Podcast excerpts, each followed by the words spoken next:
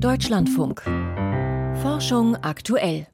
Man könnte meinen, die US-amerikanische Raumfahrtbehörde NASA werde so allmählich ungeduldig beim Projekt Rückkehr zum Mond.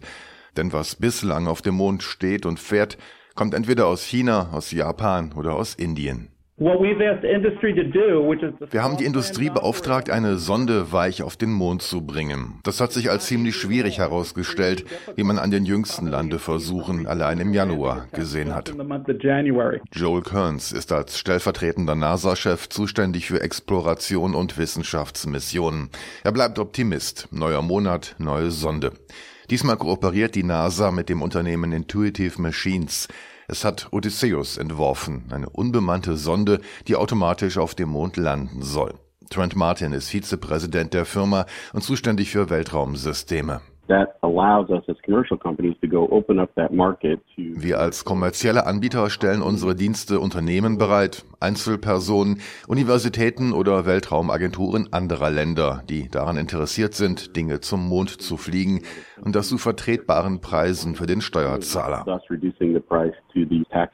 Der Mondlander ist eine Art Lastesel, den mieten kann, wer will. Theoretisch. Bislang will aber eigentlich nur die NASA, wie Intuitive Machines zugeben muss. Wir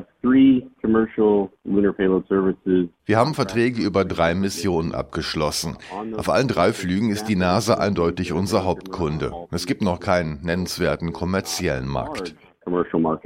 Insgesamt sechs Versuche steuert die NASA zum Länder Odysseus bei. Mehr als 100 Millionen Dollar hat die Raumfahrtbehörde für diese Mitfluggelegenheit an Intuitive Machines gezahlt. Joel Kearns von der NASA.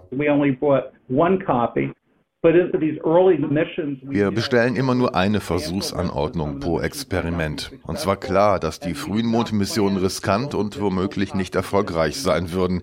Aber wir werden dieselben Versuche kein zweites Mal auf späteren Missionen fliegen. Es gibt keine baugleichen Reserveexperimente.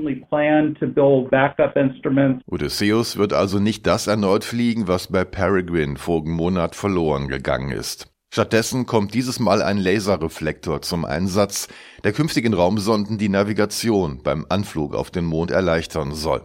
Außerdem ist eine Kamera an Bord, die Staubverwirbelungen beim Aufsetzen aufnehmen soll. Staub zum Beispiel im Krater Malapert A. Er ist das vorgesehene Landegebiet der Sonde und liegt nur zehn Breitengrade vom Mond-Südpol entfernt. Eine herrliche Aussicht, findet Deborah Needham vom NASA-Hauptquartier in Washington, D.C.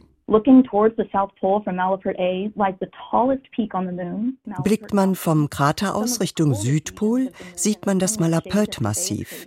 Mit mehr als 5000 Metern Höhe eine der höchsten Gebirgszüge auf dem Mond. Einige der kältesten Gegenden liegen im gegenüberliegenden Cabeus-Krater in ständiger Dunkelheit. Die Südpolgegend ist für die NASA so interessant, weil wir hier unsere Astronauten im Rahmen des Artemis-Programms landen wollen. Die Instrumente an Bord von Odysseus werden uns darüber aufklären, in welcher Umgebung unsere Crew eines Tages leben und arbeiten wird. In wenigen Monaten will ein weiteres US-Unternehmen versuchen, auf dem Mond aufzusetzen. Firefly Aerospace aus Texas mit dem Lander Blue Ghost. Auch China will an seine Erfolgsserie anknüpfen und im Frühjahr zum zweiten Mal Gestein vom Mond zur Erde transportieren, diesmal von der Mondrückseite. Und auch Japan möchte Ende des Jahres dann bereits zum zweiten Mal auf dem Mond landen. Bei so vielen Missionen in diesem Jahr stehen die Chancen also nicht schlecht, dass zumindest eine es bis runter auf die Mondoberfläche schafft.